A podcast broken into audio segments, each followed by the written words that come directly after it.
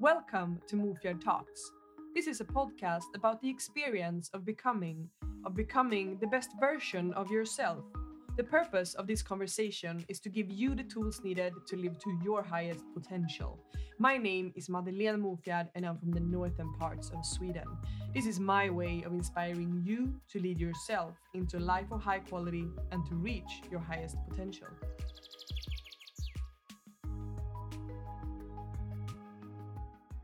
Hi friends, you know that I truly value the community that we have built together around these conversations. And even though I am the voice that you get to hear most of the time, I truly feel like this is a conversation between you and me. And remember what I used to say, that this is as much about my own growth as it is about yours. And lately, I've been looking for new ways to add value to you guys. And I've found something that I want to share with you. And I also want you to know that everything and every service that I will share with you in these conversations will come 100% from my heart. And it will be 100% beneficial for your growth. So trust me on this one. Today, I want to tell you about the golden mindset. There is no one else I would rather hire to coach me than Amol Cartwright, the golden mindset himself. I truly feel blessed telling you that he's now available for you who are ready to take your personal brand to the next level. The golden mindset offers you what I would like to call success coaching. The golden mindset coaches you to increase your sales, to build a genuine following on social media, and also, most important of all, empowers your mindset. So stay golden, people, and let's jump right into this week's conversation. Things are definitely changing in the world today. Corona is keeping the world isolated, and I'm wondering, what are the new ways to meet love? This is a conversation with the professional matchmaker Mikaela Berg about how today's dating have been impacted by the coronavirus. But what if this is actually the golden time to meet love? Mikaela talks about why she believes that a lot of cool relationships will come out of this crisis. But I'm wondering how. So this conversation will definitely give you all the answers on how to crack the dating code during Corona. This one is for you who are longing for connection. Hi and welcome, Mikaela Berg, to Mofjärd Talks. Thank you. I'm so happy to be here. I'm so happy to have you here. Well, not have you here, but we're talking on Zoom, but it's like you're here with me. Yeah. It's so nice. I like this new area, this new time that we're living in, this online this online world. It's very comfortable, isn't it? Yeah, it is. It's beautiful. But how are you? How are you feeling? I'm super well. I'm happy. I'm light. It is the first day of a new year for me, because it was my birthday yesterday. And I always see like the first day of your own like new year. It's quite big. I can set intentions and yeah, just choose how my year is going to be a little bit, which is cool. Do you get that feeling more powerful when it's attached to your birthday? Or yeah, because I normally get that feeling when it's like the official new year, like New Year's Eve. No, a lot more when it comes to my birthday. Maybe because my grandfather always said when it was my birthday, he wished me a happy new year. And I always thought that was really cool. And I do that now to people as well. So yeah, I've always thought about birthdays as a new birth. Mm. Yeah, and it is. It is. And it's like it's our own year. So I like that idea. But do you have any intentions that you would like to share with us? Is there anything that you wish for this year? I think I haven't had the time to actually sit down and write it yet, because it's still the morning after. But I think my intention for every year is to be closer to myself, spend more time with my loved ones, and spend more time developing my relationships, because it's the only thing that matters right now. So, and especially now, it feels kind of important. So, yeah. Yeah, definitely. How are you this morning? Thank you for the question. I'm feeling good this morning. We were talking a little bit before we pressed play, and I have this feeling that it's like a roller coaster in these times of the crisis and the corona and everything that's going around. And today I feel like I'm really in my creative space. I feel like I have brain space to develop my ideas, and I feel like I had an early morning. I feel alive. I feel happy. I feel grounded, and I feel. That is good. And I like that you say that you feel alive, because I think that the sort of in the roller coaster that most of us have been going through the last few weeks, in my case at least, when I've been down the roller coaster, what's been missing for me is that aliveness. It hasn't so much been boredom or not feeling creative, but actually feeling alive. So it's great that we are both in that space today. Yeah, that's beautiful. Then it's going to be a good conversation. Hopefully. But it's I think that what gets extra important now in these times is to actually find the tools that makes each one of us feel alive.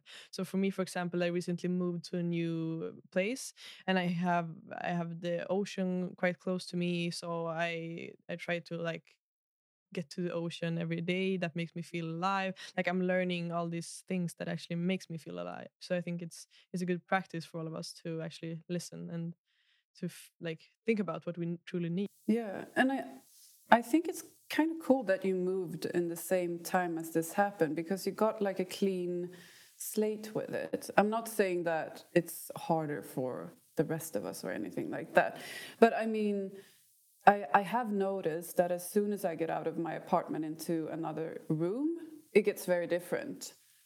So, yeah, I think that's cool that you got a new room sort of from the beginning.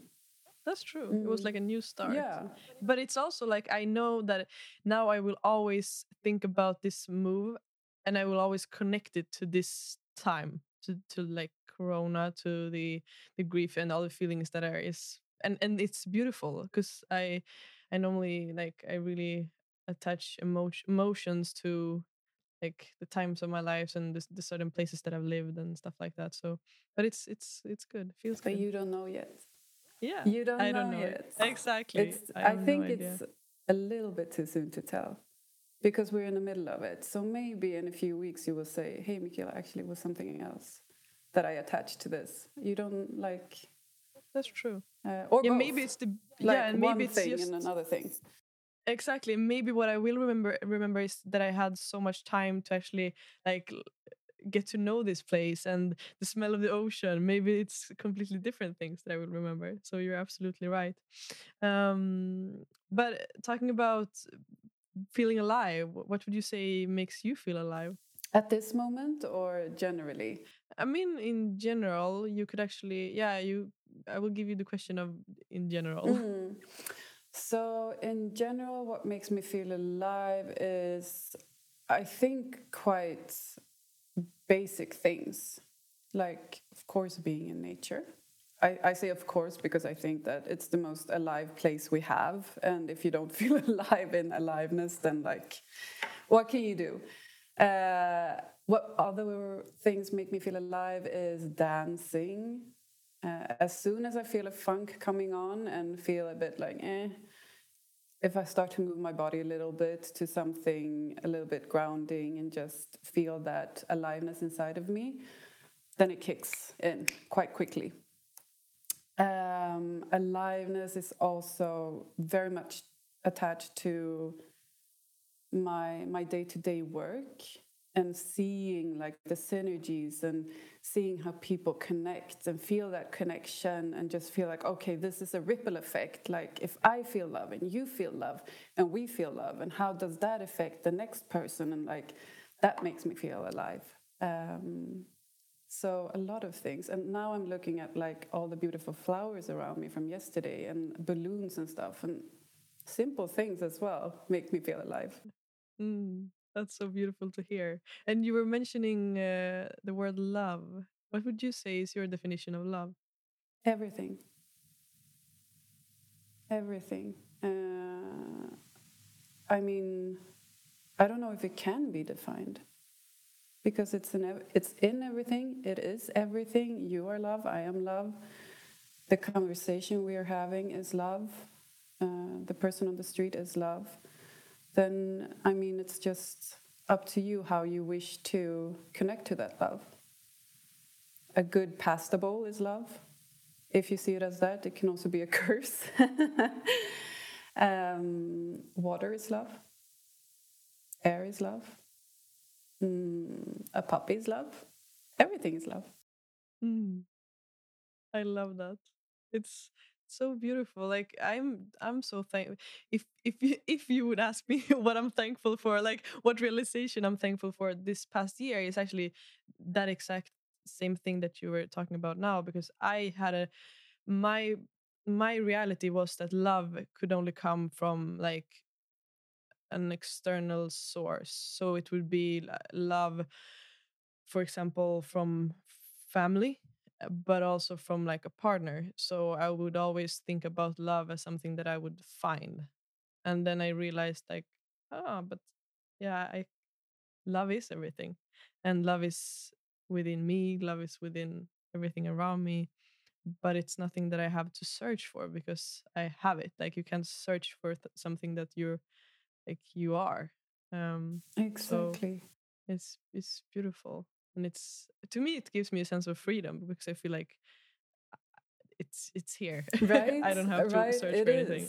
It is a sense of freedom. And I think that the days when we're feeling a bit low, that's why, or when we can sense that freedom as being a lot as well, overwhelming, because it's right there. And if you're not grabbing it or trying to connect with it, or you're trying to connect with it, but something enables you from connecting to it, then it becomes so big, right? And I think we're taught as well, as you said, to sort of look for love outside of ourselves, because everything tells us that, like movies and songs and a lot of literature, everything is like, oh, the love is out there.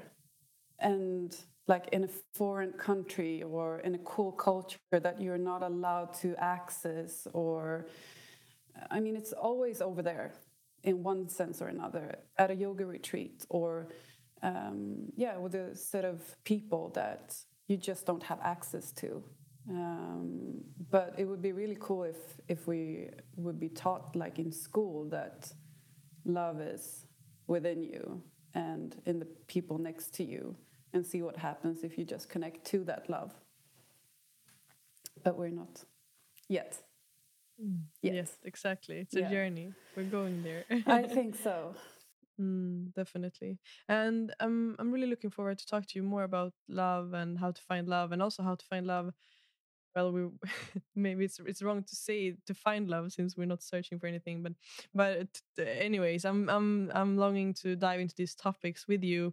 But something that I'm curious is about your life, and like, what would you say if you look back at your life and the things that you have experienced, things that you have achieved, or emotions that you felt, or relationships that you have? Like, what would you say that you're most proud of? I love that question, because I don't think I've asked myself that question before, and that tells me a little bit about my view on my life so far, I think. Like, why haven't I asked myself what I'm proud of, right? And when I did, I realized, and I was really happy about this answer actually, that what I'm most proud about is my relationships. I have spent so much time and spend a lot of time trying to develop the relationships that I have, and especially the one to myself, that when I look back, or when I sort of take a step back and look at it a little bit from outside, I can see that the hard work has really paid off and is paying off. I have amazing friends. I have a really good family. I have an amazing boyfriend. And I'm really proud of myself as well. I think that's what I'm most proud of. Oh, I love to hear that. No, scratch think. I know that that's what I'm most proud of. Ah, that's so beautiful. And I love that you scratched that you think you're proud of it, that you know that you're proud of it. So good. And I like that you, I appreciate that you appreciate the question, because I like when a question, like when I get a question and I get to think about something that I haven't really reflected on before. So it's, and the question of being pride over something is, being proud over something is, it's, I mean, it meant a lot to me also to like reflect on the things and the emotions and the stuff around me. So I like that, but I like your answer. And you mentioned before your day-to-day job, and you are working with helping people to create love, and you're a matchmaker. So I'm curious to hear, like, would you say that what you're doing is your purpose? Definitely. I mean, 100%. Before I started working with matchmaking and with Lemarq, who you've had on here as well, I so felt that I had a purpose. And I had felt it since I was, I don't know, a young teen, really. I knew that I had a very specific purpose. But I had no idea what it was. So I tried everything, really. Like, I've been in basically every business you can be in. And just, like, gone through all the creative phases in every different business that you can be in. To explore and to play and to find my purpose. But I've never really, like, it's been there, but not to a full extent. But then when I heard about matchmaking, I was like, aha. Of course, this is it. Like, this is my thing. And it felt like physically, it felt like when you're about to crash with the car and you get that lump in your stomach. It was like that, a positive thing. Like, it was sort of daunting, but in a very positive way. Like, whoa, this is it. And then I could really look back on my life and see, like, aha, I've been doing this my whole life since I was an early teenager. I've always seen people, and I've been pretty good at matching them together, whether it's been like friendship or love or in business, or I've just been good at it. And it's been easy. It's been fun, effortless. It hasn't been draining at all. It's giving me a lot of energy. So it all just made a lot of sense, which was cool. I was like, but hello, it's been right there all the time. But nobody told me that you can make a living out of matching two loving souls together. The closest thing I got to being like in matchmaking was that I was sort of sniffing around headhunting and the headhunting business. But then I felt again like, okay, there's something here that's not right for me, because in the headhunting business, often you see a CV of a person, and then the person sitting in front of you is a different person. They're like talking about how they, I don't know, love to be on horseback all the time, and their biggest passion is music, and I don't know, speak 10 languages. But what they do is speak Swedish all the time. They work with economy and sit in Excel all day. And then it's like, hello, it doesn't match. But in love, it always matches. Like, who shows up and who you see are the same person. So therefore, it's easy. The energy is like, yeah, it's easy for me. So yeah, matchmaking is definitely my purpose, one of my purposes. And it ties into love, which is my main focus in life. I'm curious about, because you mentioned that in love it's easier because, or in matchmaking it's easier because the person who shows up is actually the one who they like. It's matching. So would you say that people, when they want to find love or find a relationship or whatever it could be, do they like? Do you mean that they normally know what they want or look for, or? No. Like that they... No. Most of us have no idea.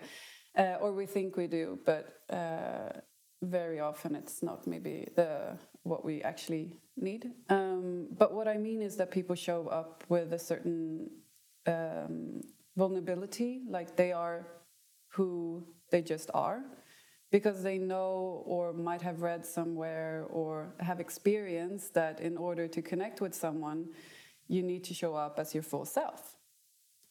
And also what we do is quite, like, nobody really knows what we do. There's not a lot of other people doing it in Scandinavia. So you have no preconceived ideas of what matchmaking is. So you walk into a room, you know that everything we do is completely confidential. It's me and you, and we just talk. And I ask questions, much like you're doing right now. And we go deeper and deeper and deeper. And, I mean, eventually we get to a point where it's stripped bare, you and me. And then I get the full you, which is then easy to connect to as well. And then I understand a little bit more, like, okay, this could be good for you. This might be something that you need more of. This is your pros and cons as well. Like, this is what you can deliver and what you can add to a potential relationship, which is important as well, I think. We focus a lot on, okay, what can I get? What do I need? Me. I, instead of also like asking yourself, okay, what can I give? And I think you've probably heard that before, because I know that you're a big Tony Robbins fan, and he always speaks about that a lot. And I think that that's one of the best takeaways that I've gotten from him is that, okay, what can you add to a relationship? What is your forte? So, yeah, does that answer your question? Yeah, definitely. Some question, at least. Yeah, yeah, I love the answer. But something that I'm curious about, you mentioned that you had this feeling that you had a purpose before you knew what the purpose was. And that is, like, I love to hear that, because oftentimes there's a lot of people who struggle with finding their purpose, but it also comes from a sense of not having a purpose. And I love that you said that you actually felt that you had a purpose, but you didn't know what it was. Do you think, like, what made you actually find the purpose? Like, it's a lot of different things. So to give you a little bit of background, when I was a teenager, I quite early on decided that I wasn't going to study at university, because that type of knowledge building is not made for me at all. I have a really hard time learning by sitting on a bench for 5 or 8 hours and listen to someone and taking notes. It's not how I learn things. I learn by doing. I learn by having conversations, etc.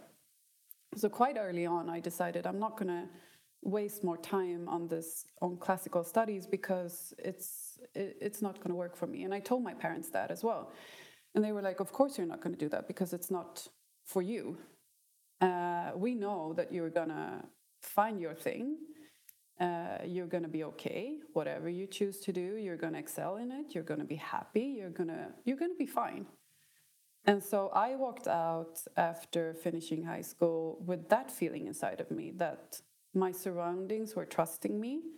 So even if I wasn't completely trusting myself, I knew that, like, okay, so if the people I trust the most, like my parents, for instance, if they completely trust that I'm going to be fine, then surely I will be fine. Maybe that was completely made up, you know. It wasn't a truth, really, but it became a truth. And I had that trust up until, 2 years ago, when I actually found my purpose. And I just knew. And I could feel also that the purpose was close, because I had been living in Spain for 2 years, working with something that was very far from my purpose, just to sort of make a living and to relax and to be in Spain and to walk on the beach and have an easy life. So it felt like I was preparing for what was to come. And I trusted that. And when it showed itself, or when it presented itself, I just jumped. So what happened? Lemarq just came your way? Yeah, he just knocked on my door. No, it was actually quite funny. A friend of mine introduced me to a girl named Jessica, Jessica came to visit me in Spain for a week. We really connected and became like super, super close friends.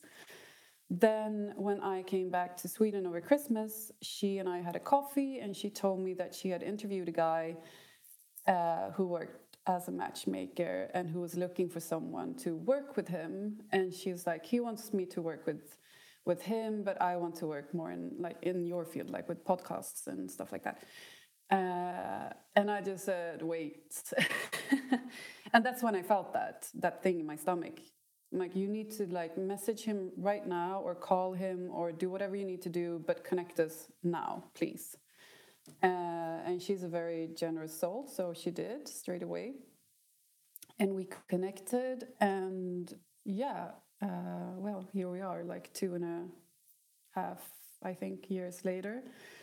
Of course, it wasn't straightforward. I mean, I had never worked as a matchmaker before. I could show, like, on cases, like, okay, this friend and this friend were matched together and now they're married. And, you know, so I had done it, but I had no idea what I was doing, really. I just went on intuition. So someone who should really be getting a round of applause is Lemarq for trusting me. And trusting himself to trust me. I mean, imagine taking someone on into your business and your life and everything. And just, okay, this might be a person who actually knows a thing or two about this. So I'm eternally grateful for that, because I trust myself a lot, but I'm not even sure I would trust someone that much.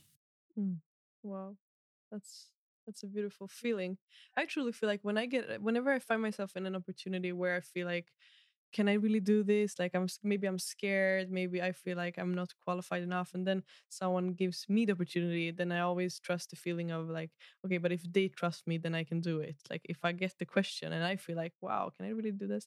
Then I fall into the trust and the belief of the other person. Exactly. So. And that was what I was feeling as well. I was like, okay, but Lemarq, he's one of the biggest matchmakers in the world. He's so good. And he's been doing this for almost 10 years and he really knows his stuff. Then I'm fine.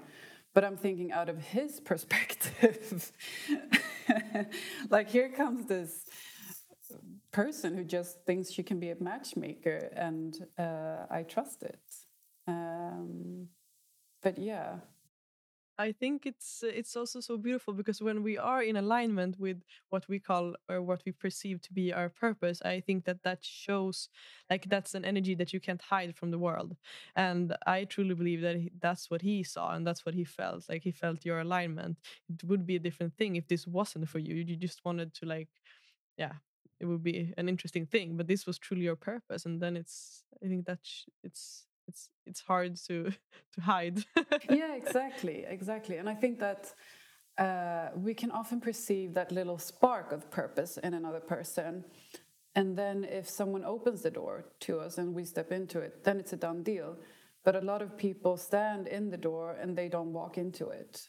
And then, of course, no one else is going to cheer you on either. Because if you don't dare, then like how are other people going to dare to trust in that? So I think a lot of us have probably a few purposes that are sort of sparkling around us.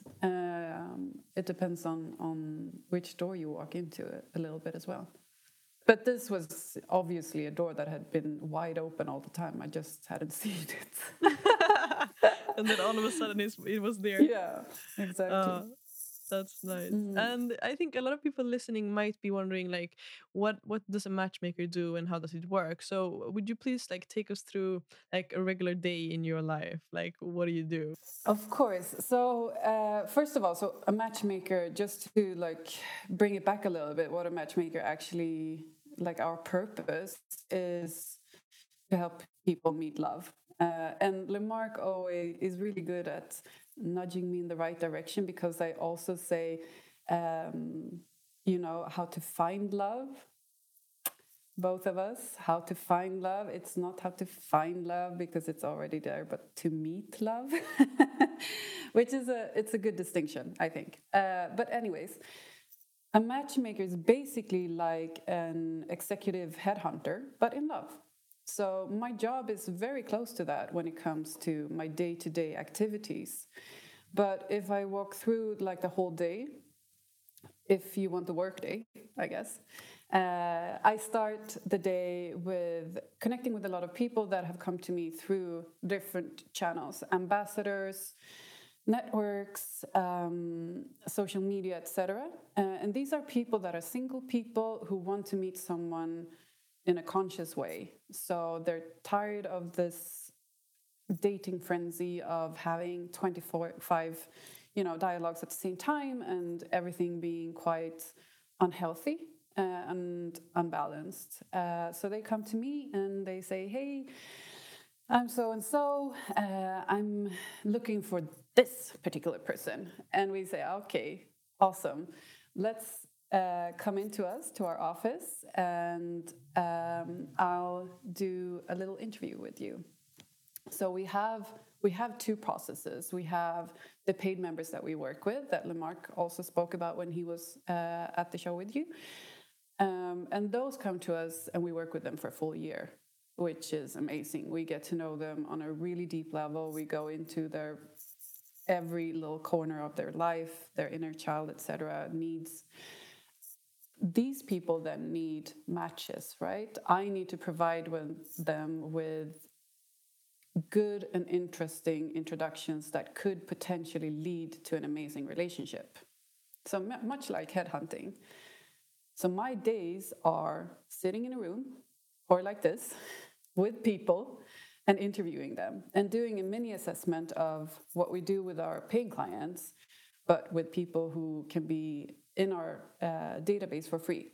So during 1 hour, I go through your whole life.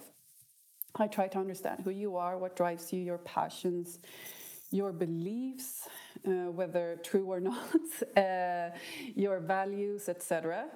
And before or after that hour, I need to really understand basically who you are, and also your attachment, which is pretty important in order to know how to match you the best way. And then we have a full profile of that person. And if I think that I might have a good introduction to one of my clients, I would send a little bit of information to the client and a few pictures of the person that I've just interviewed, and do the same thing to the person that I've interviewed, but about the client. Everything we do is confidential, so everybody has signed an NDA before, which is pretty important to say, I guess. And then if both agree to meet, we introduce you. The funny thing about us, I think, or the fun thing, is that we only introduce our clients to one person at a time, most of the time at least. So when we have a good introduction, it's quite slow, it's quite conscious, it's really made for connection. We've opened up the arena, so to say, to really connect, because there's no background noise. Both of the people have met with us, so they trust that we also know that the other person is a good person, has no hidden agendas. They're there for the same reason, the same intention. So all of that's usually quite sort of unsafe in other match or other dating areas in life. You can sort of put that aside and just focus on, okay, is this a person that I can connect with? And so they go on a date, which they do however they want. We're not that American yet that we like arrange the dates. But they meet, and then if they feel like they have a connection, they meet again. And if they don't, then they tell each other that, because it's what decent people do to each other, and close that door, and then we move on to the next one. So my days are basically connecting with people and the love inside them, of course. It's beautiful that you took us through the whole process that you do with your clients, and also the people in the network around you. And I am, of course, really, really curious about how your, not only the work, but I mean the dating in general right now in this crisis that we're facing, what is your view so far? Like now we're in the middle of it and it's quite, yeah, we're in the middle of everything. But what's your take so far? How are things changing now? Of course, they're changing a lot. I mean, our thing has been offline dating. Our whole spiel, our whole like story is that we're offline. So it has changed a lot, but we're quite good at adapting. I mean, in that sense, it's good that we're not like a few hundred people working in the company. We are fast on our small little feet. So we have adapted in the sense that we've brought everything we do, like the whole philosophy of dating in a conscious way to video dating. So basically just adapting everything that we do, but to video. And so far it works really well. So far. It's still early, I think, to say what people will feel or experience in a few months. But right now people are feeling a lot of connection. And it's so amazing. I mean, we've suggested that people set up 30 minutes or an hour, because it's quite intense when you're just two people and there's no noise around you, like in a restaurant, for example. So 30 minutes, it's quite intense. To just, have a coffee or a drink or something. But people up that. And they're like, no, why not have a 3-course meal with, lit candles, and let's dress up a little bit. And, if we don't feel that connection, then at least it's a super fun story to tell. Like, imagine telling your grandchildren that during that pandemic, the corona crisis back in 2020, I was sitting on a video chat and had a date with someone in another country, and what we did was this and this and this, and listened to the same music, and made the best out of it. For me, who like good stories, it's a good story. So, and I think people all understand that. People can connect to that. And right now there are so many things to connect over, because we're all in the same boat.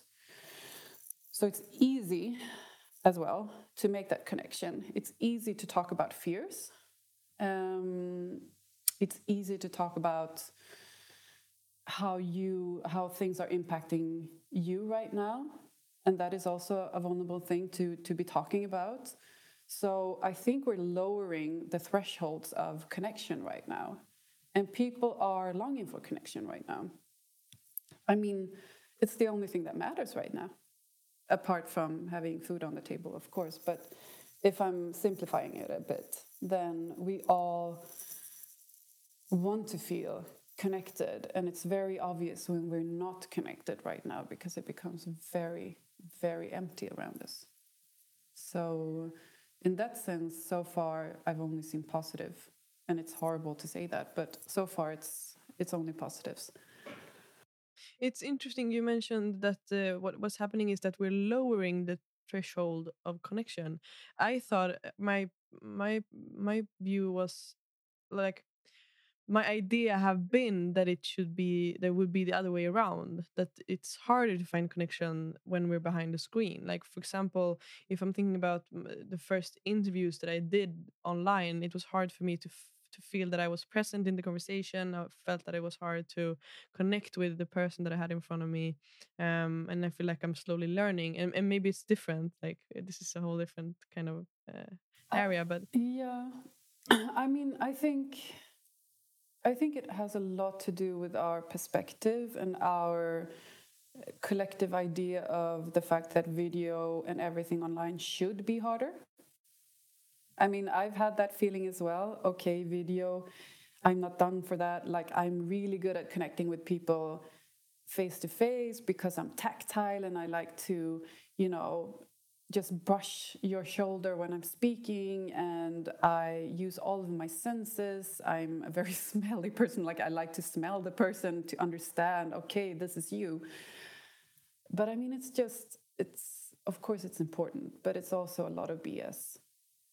I think if you are completely connected in yourself and you really sit and feel open to connecting with the person in front of you, you will do that no matter what. I think it's a sort of a cheap way to say that we're not connecting over video. Mm. Yeah, I like it's so true, because now when you mention it, I realized that it's just a limiting belief as well, because it's something that I'm not used to, and therefore it's a fear, and it's something new, and all of these stories that we have. So it's definitely true. But yeah, and I think that a lot of us as well have so much connected to that, like the people that we see using video, like the last few years a lot. I think maybe we have had a hard time connecting to them. We're like, who is this Bojan? Like, what's his or her deal? Why are they not connecting in real life? And being a little bit judgmental of it. And I because I've seen this in myself, so I've studied myself quite a lot on this. And I think that so far we're fine. Like, so far we can make a lot of new connections and reconnections over video. Of course, if we're going to do that for 20 years, there won't be any babies made. So there is going to come a time when it doesn't work anymore. But for now, I can see it being the thing that makes this time in history bearable. Yeah, so you were mentioning that the fact that if this keeps going, there won't be any babies made. And I'm curious, and I think a lot of people listening are curious as well. Like, how can we know if there's attraction behind the screen? Is that the same thing as connection, or how what's your take on this part of? I think that attraction has so many layers. And I think that this is a really cool time to be aware of those layers, right? I had someone text me the other day because I was talking about it on our Instagram, like, is anyone video dating right now? And I got a message from someone saying, yes, I've been connected with someone for a few weeks now. It's really cool to start dating someone and to feel attraction without the pheromones. And that was like, Then something clicked in me. I was like, okay, that's true. There are so many layers to attraction that this is like, if we thought that we were consciously dating before or taking it super slow, then this is even slower. Like, you can really tap into, and you have the time. So, I mean, everybody has time right now. So you can explore that. And I think that if an attraction comes up, and you both feel attracted over video, then in real life, I think it's still going to be like that. Unless it's something extreme. Like, then it has to be almost, something with the pheromones or, something very extreme. But yes, attraction can definitely, like everything else. Mm. Right, so there's nothing to worry about on that part. I can sense you being a little bit worried. Is this true? Yeah. I'm just talking to you because I want to learn. I want to get the skills. No, I'm joking. No, but it's interesting because there is a new time, and like you mentioned, we don't know. Like, we don't know how long this is going to last for. We don't know where we're going, and like, how long are we gonna be dating on Zoom or on Skype, on FaceTime? So it's interesting times, definitely, and we have a lot of things to learn and to grow out of this.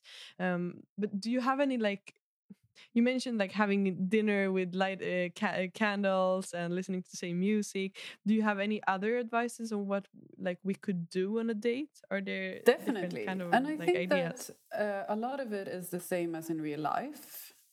So what I always tell everybody that we work with, and my friends and myself and everybody who wants to listen, is that before you go on a date or before you meet someone new, actually before you even meet a friend that you haven't met in a while, take a few minutes to just center yourself a little bit. So if you're not familiar with meditation, skip that, but just sit on a bench outside the restaurant. Okay, now you're not going to restaurants, but if you're video dating, then sit on your couch, close your eyes, feel your body a little bit, breathe a little bit, have a glass of water. Like, try and go into that meeting clean, so to speak. So you don't bring in the energy of all the really stressful things that have happened today and the anxiousness of not knowing, like, how this is going to end, etc., etc. Of course, it's something we can connect over as well, but try and just, center yourself a little bit. And when it comes to video dating, as I said, I mean, it is quite intense to sit face-to-face with another human being when it's completely empty around you, like no background noises, nothing going on, no one serving you some food that you can, like, look at and say thank you. Like, it's very stripped bare. So if it's the first time you meet, I would actually suggest that you put a stop time to it.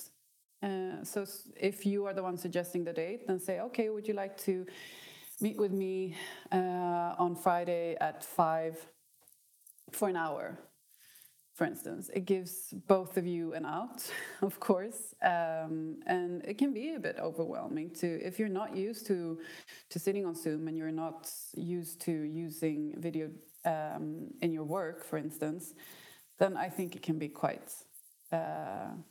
overwhelming. So I would say tops an hour. Set the agenda before a little bit. So if you're going to have dinner, if you are going to have coffee, a Swedish fika, say that so you have something to connect over as well. It's also nice to be able to, like, sit with something and, you know, if you are having dinner, you can toast together, etc.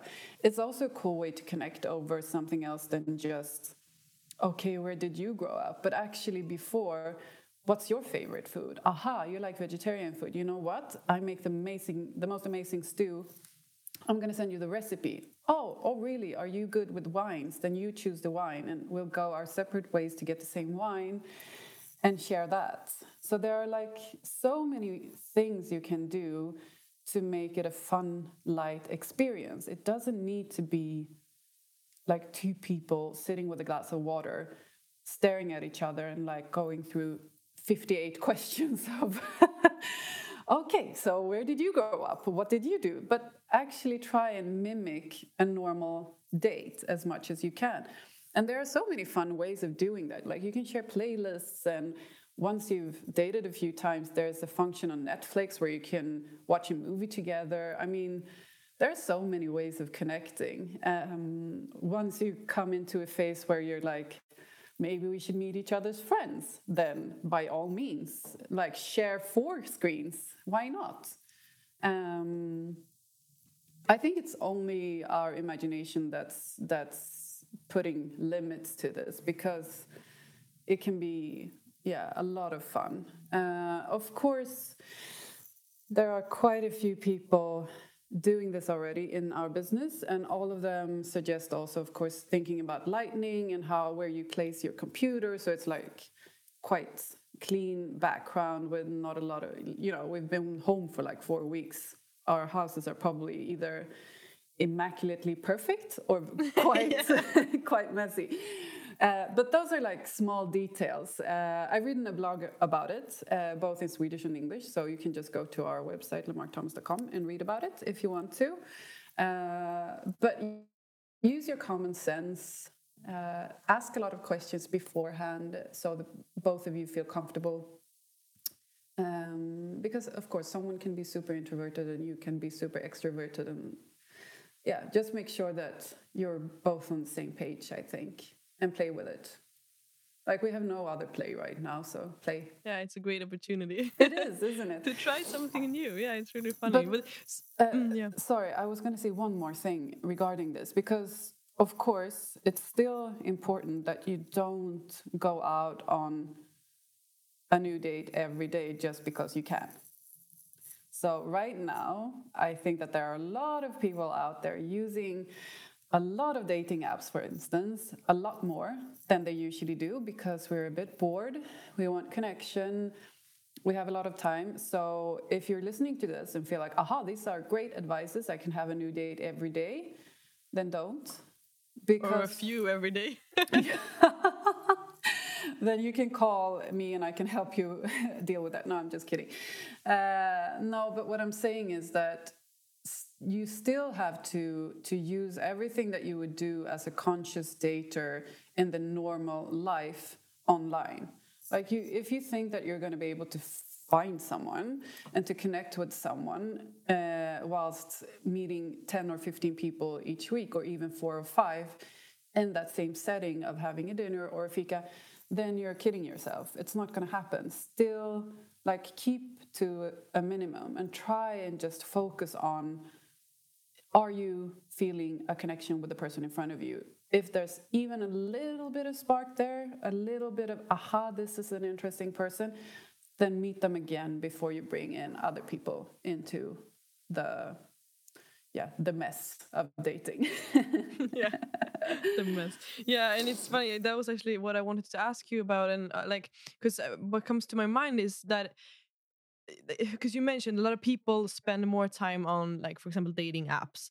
But do you think that this time will increase the probabilities of meeting people that are actually serious with their dating, like they're actually conscious with their dating? Because I mean, if you are someone laying on your couch wanting attention or looking for someone to sleep with, then you're already there.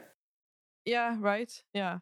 So what do you think about? Yeah, I think so. I think that the people who, I mean, it's still hard to know who's who, right? Because it would be a cool function if we're only talking about the dating apps now, which is not my forte. It's not what I do, so I can't really talk about anything but my feeling of it. But my feeling would be that if we knew that, okay, joined a week ago, I think that Tinder had that before, or if it was Happen or something, where it said when the profile had joined.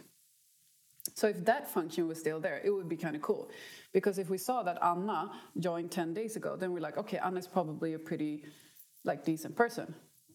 Because that person is now here to connect. Not saying that people who connected 2 years ago are not decent. But you know what I mean.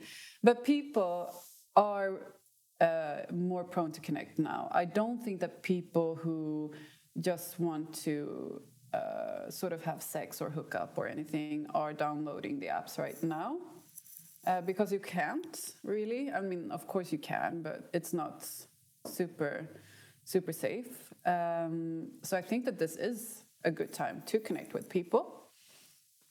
I think, I think that it's a good time. Mm.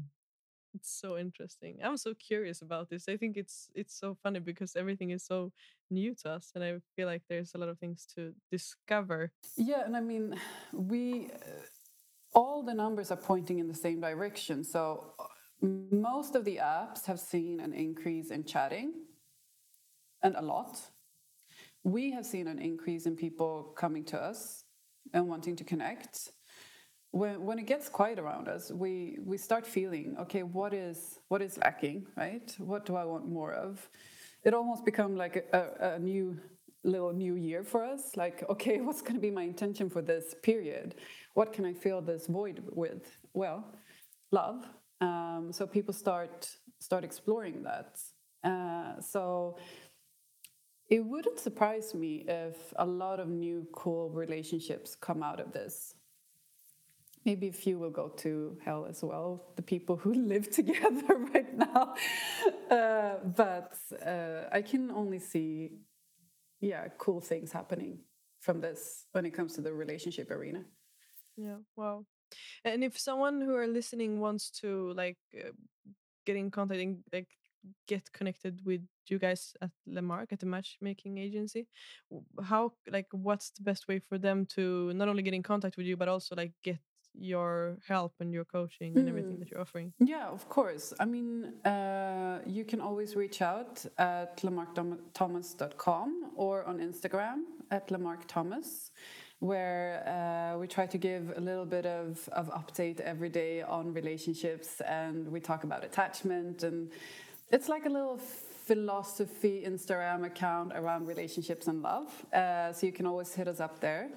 You can, of course, please reach out to me, Mikaela, with a K, Mikaela, at lemarqthomas.com. And please do. I mean, we want to connect. We live for connection. It's what we do. So I hope to hear from you. Mm. Yeah.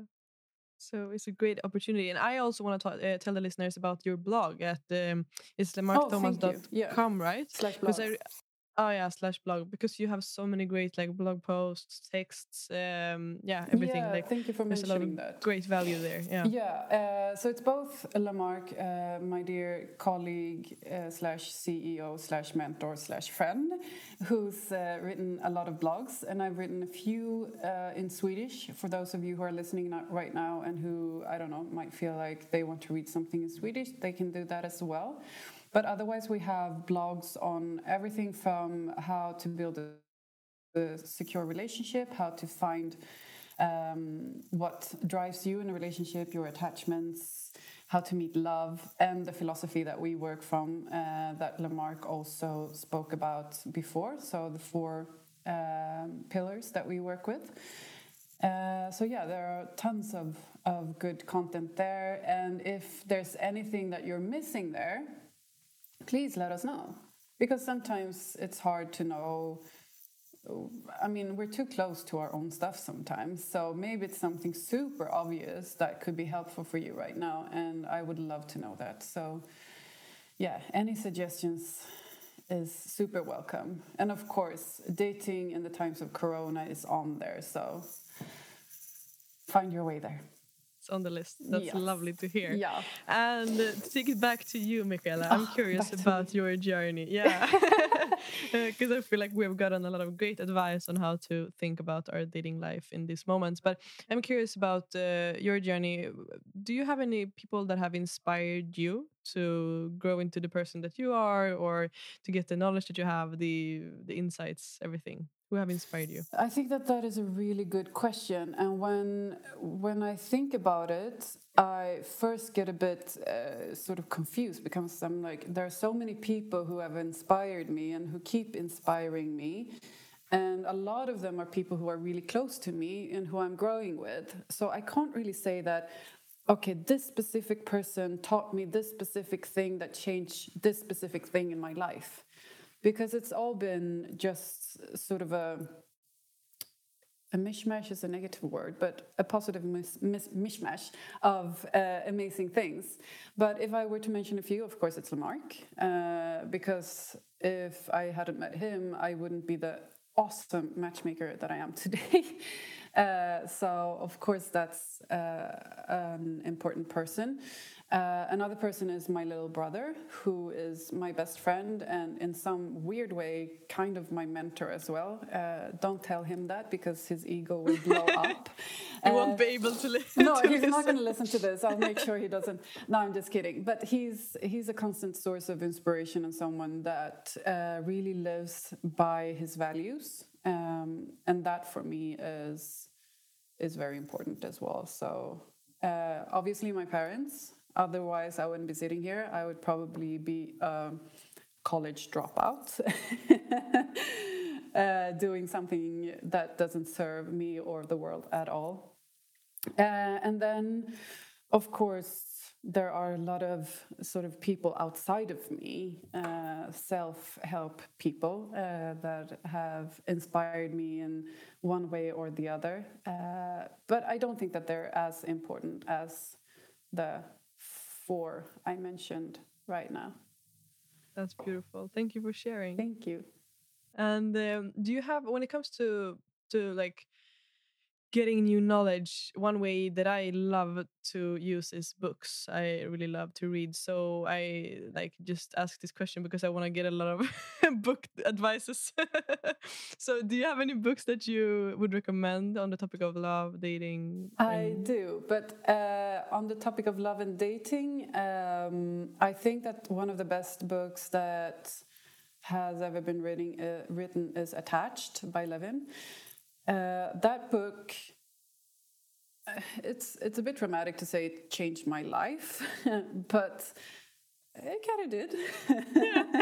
You're allowed to say that. Yeah, I think it's a really good book. I think it's a book that should be given to basically every, I don't know when you're mature enough to read it, but 14, 15-year-old in school as a part of the curriculum. Like, read this in order to... Yeah, why are we not learning this stuff in school? Like, now I'm getting pissed off. Because in order to... Yeah, I think it's because in order to be taught it, someone needs to...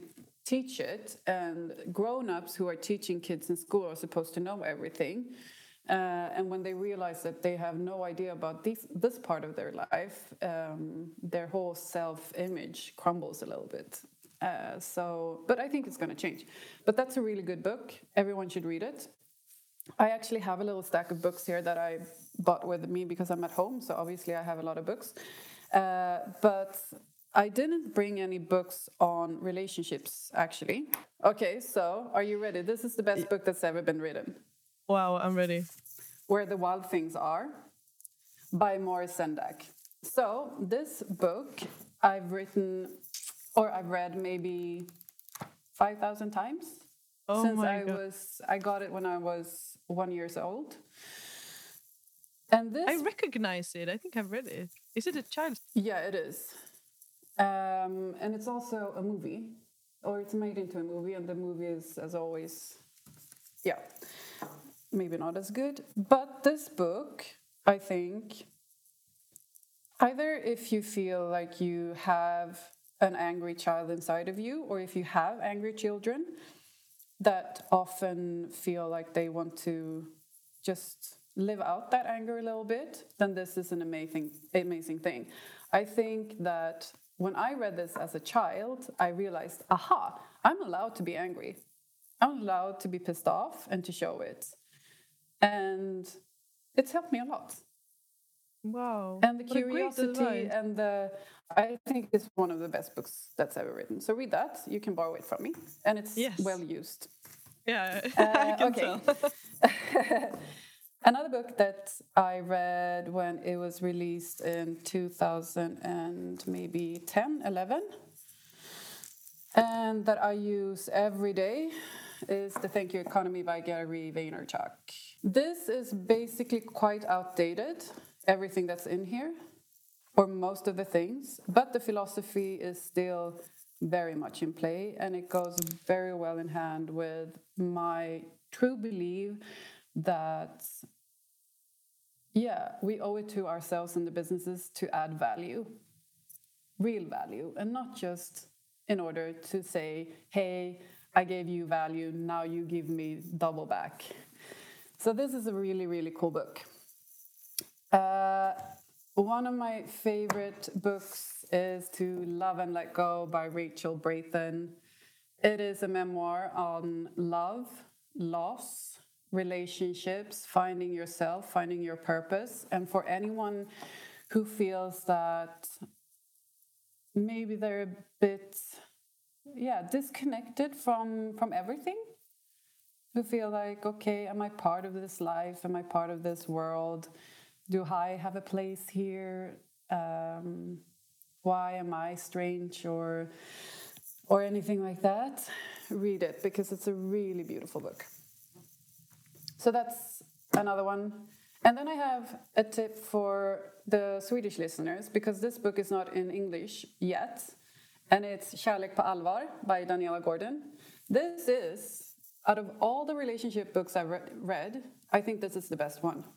So I can't wait for this book to come out in English, because this is everything in one.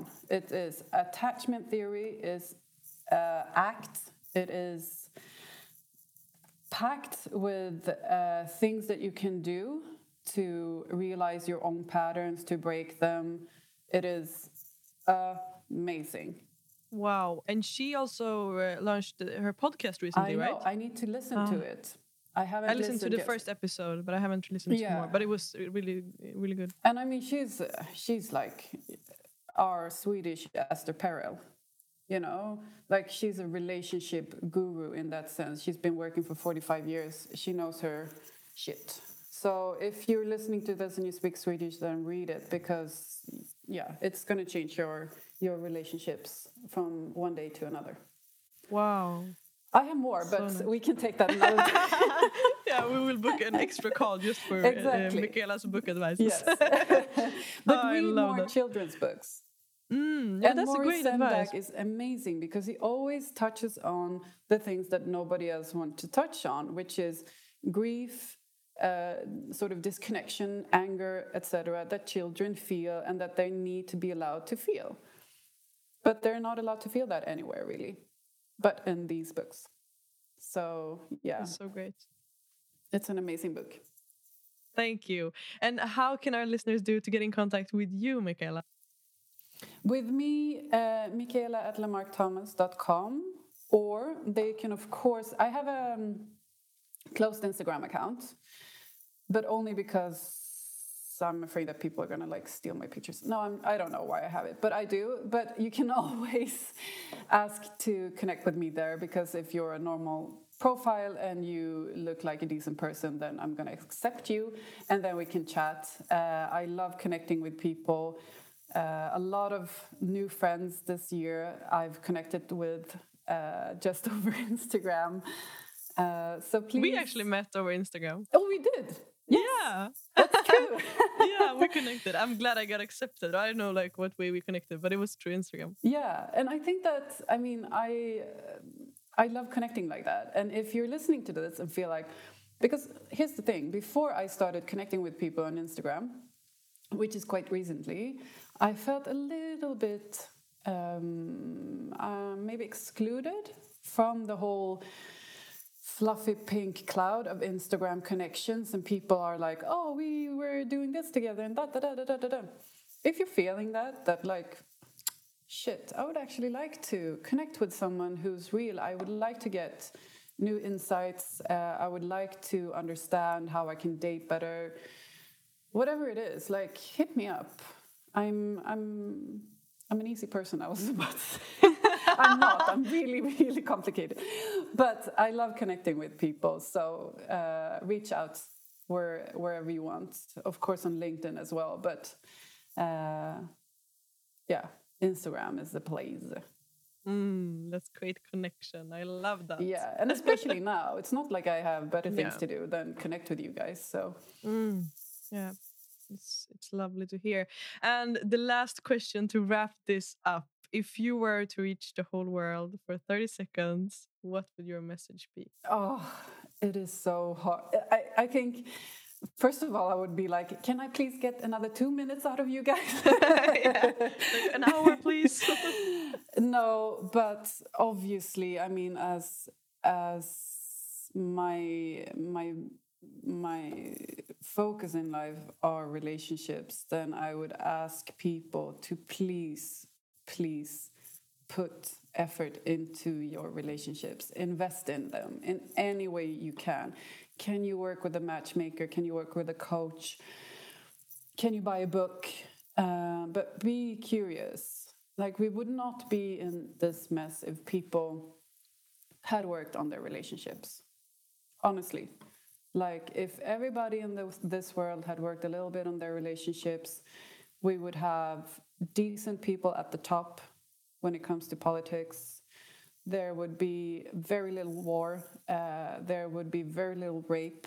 Pandemics would be close to zero as well, because we wouldn't find it to be fine to treat animals like that. So invest in your relationships. Boom. Boom. That's the key. I love it. Thank you so much, Mikaela, for your time, for everything that you have shared with us today. I truly feel it's a new world that we're living in, and it's been a gift to get all your thoughts on this topic. Thank you so much. And thank you for having me. Can we turn this off now, and I can ask you a lot of questions, because I still want to talk to you. Yes. Thank you so much for tuning in on today's episode of Mofjärd Talks. Remember to go check out mofjärd.com, and also to join our VIP community on Facebook for all of you listeners who really want to maximize your own potential. The Mofjärd Talks community is a place where I will open up for conversations with you guys. I'm really looking forward to see you there and to get to know you better. Also, make sure to screenshot while listening to this and post this on your story and tag me so that I can follow you guys on Instagram. I really want to see the progress that you're actually making, so please make sure to get in touch with me. Take care and remember to stay humble.